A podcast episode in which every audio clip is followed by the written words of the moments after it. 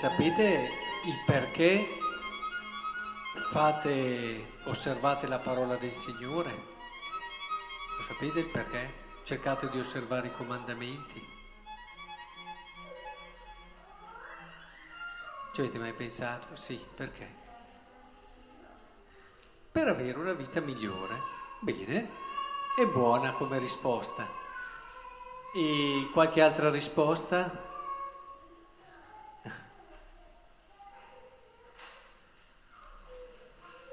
So, provo a leggere un po' gli occhi di tanti che sono qui. Mi hanno sempre insegnato così, eh, ho sempre fatto così. Credo che sia giusto, sento intimamente che è bene fare così e ciò mi fa sentire più tranquillo. Oppure ho un grande senso della giustizia e quindi senso del dovere è importante che lo faccia. Oppure altri ancora che magari c'è un contesto sociale che mi accoglie di più se mi comporto in un certo modo, mi sento più accolto. Oppure ancora, eh, perché ho paura dell'inferno. O ancora, perché voglio andare in paradiso. Oppure un'altra persona, eh, eh, mi sento più libero. E così via. Possono essere tantissime le risposte. Però non ho ancora detto la risposta che ci dà il Vangelo di oggi, che è una risposta importantissima, importantissima, che dobbiamo imprimere nel nostro cuore, che è decisiva. Abbiamo ascoltato, inizia così il Vangelo. Gesù disse, se uno mi ama, osserverà la mia parola, il Padre mio lo amerà, noi verremo a lui prenderemo dimora presso di lui. Hai mai visto, Irene, tu la casa di un re? Com'è bella la casa di un re? E quindi come sarà bella la casa dove Dio abita? Sarà indescrivibile. Ma allora, se questo è vero, noi se seguiamo la parola di Dio, osserviamo i suoi comandamenti, diventiamo la dimora di Dio. Dice qui, il Padre mio lo amerà, noi verremo a Lui, prenderemo dimora presso di Lui, il Padre, il Figlio, poi appena dopo dice che darà anche lo Spirito Santo, diventiamo la dimora della Trinità. A vivere bene noi andiamo a scoprire quella bellezza indescrivibile che neppure riusciamo ad immaginare, che può essere il nostro cuore, quella bellezza che attira a Dio e che fa gustare a Dio e scegliere a Dio di starci proprio lì, perché lì è il luogo più bello dove può stare. L'uomo ha una possibilità infinita dentro il suo cuore, ha una bellezza che sempre di più dobbiamo riscoprire. E come la scopriamo? Imparatelo ragazzi fin da piccoli, seguendo la parola di Dio e osservando i suoi comandamenti.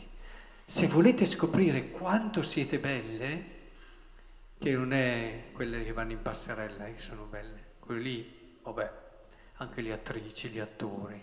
C'è un aspetto magari esteriore, ma che non è assolutamente la sostanza della bellezza. Se noi vogliamo scoprire quanto siamo belli, dobbiamo incamminarci per quella strada lì e percorrere quella strada lì.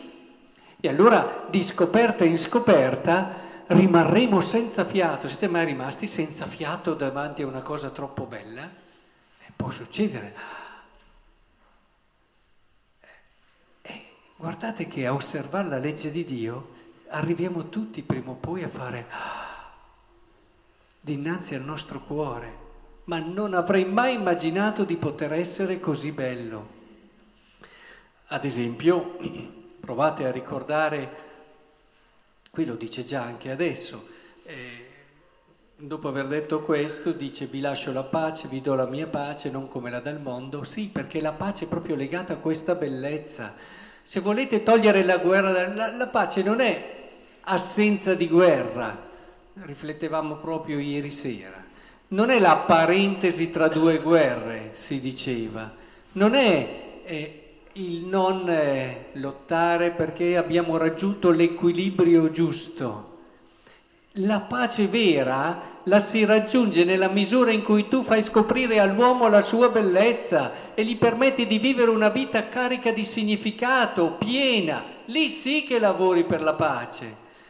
Puoi illuderti di lavorare per la pace perché rendi i sistemi di intelligence sempre più attenti, in previsione quindi se fossimo anche capaci di realizzare un sistema che previene il crimine, ma non avremmo ancora costruito la pace. La pace è un'altra cosa. Non è il non belligerare, ma il vivere nella pienezza che ti fa scoprire la bellezza dell'esistenza, lì vai alla radice del problema. Eh, quante volte ve l'ho detto, fino a stancarvi che la pace non è la tranquillità. No? No, non ho niente a che vedere. La tranquillità ti fa pensare più all'acqua, ma hai visto l'acqua ferma?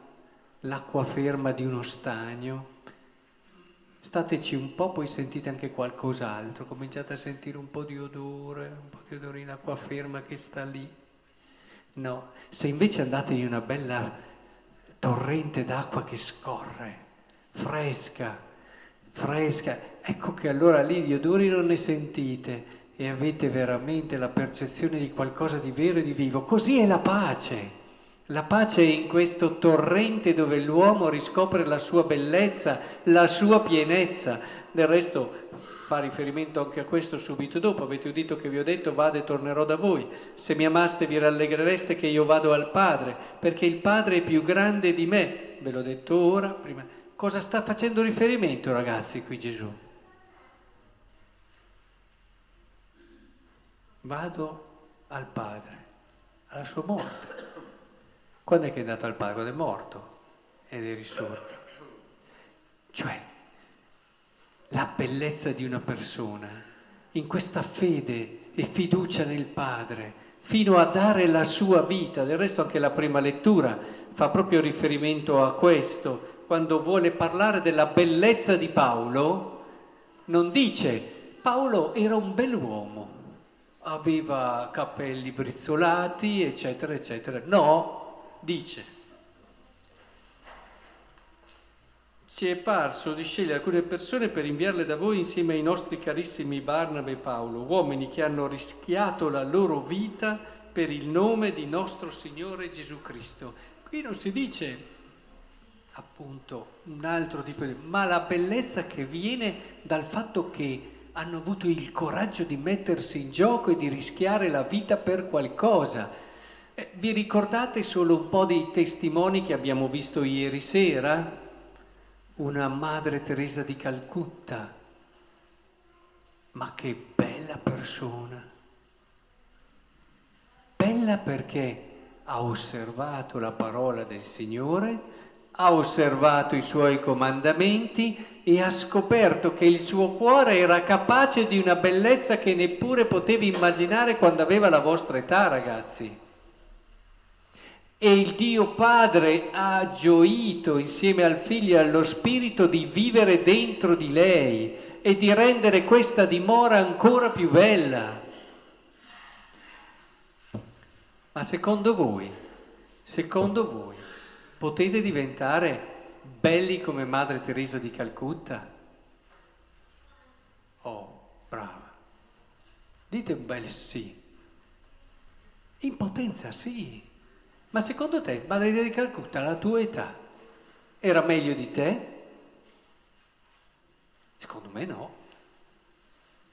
Quindi, se adesso osserverai le parole del Signore, scoprirai sempre di più cosa può il tuo cuore, ah ce ne viene, eh? E così i maschietti dietro, secondo voi, Romero, il vescovo, ma poi tutti gli altri, quel ragazzino che abbiamo citato, ma, ma tutti, erano meglio di voi? Ma dai, fatemi il piacere.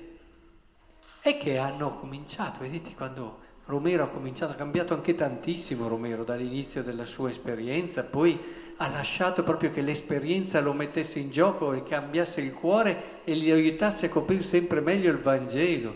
Ma è qui, coi grandi, vedete, si fa più fatica, perché ormai si sono strutturati, ossidati, e fanno fatica a pensare di poter diventare così belli il luogo della dimora della Trinità. E quindi voi ragazzi dovete aiutarli a riscoprire questa fiducia e questa possibilità, questa possibilità che abbiamo. Ma vi rendete conto la Trinità che viene ad abitare nel nostro cuore? Ci può essere cosa più bella e cosa più grande.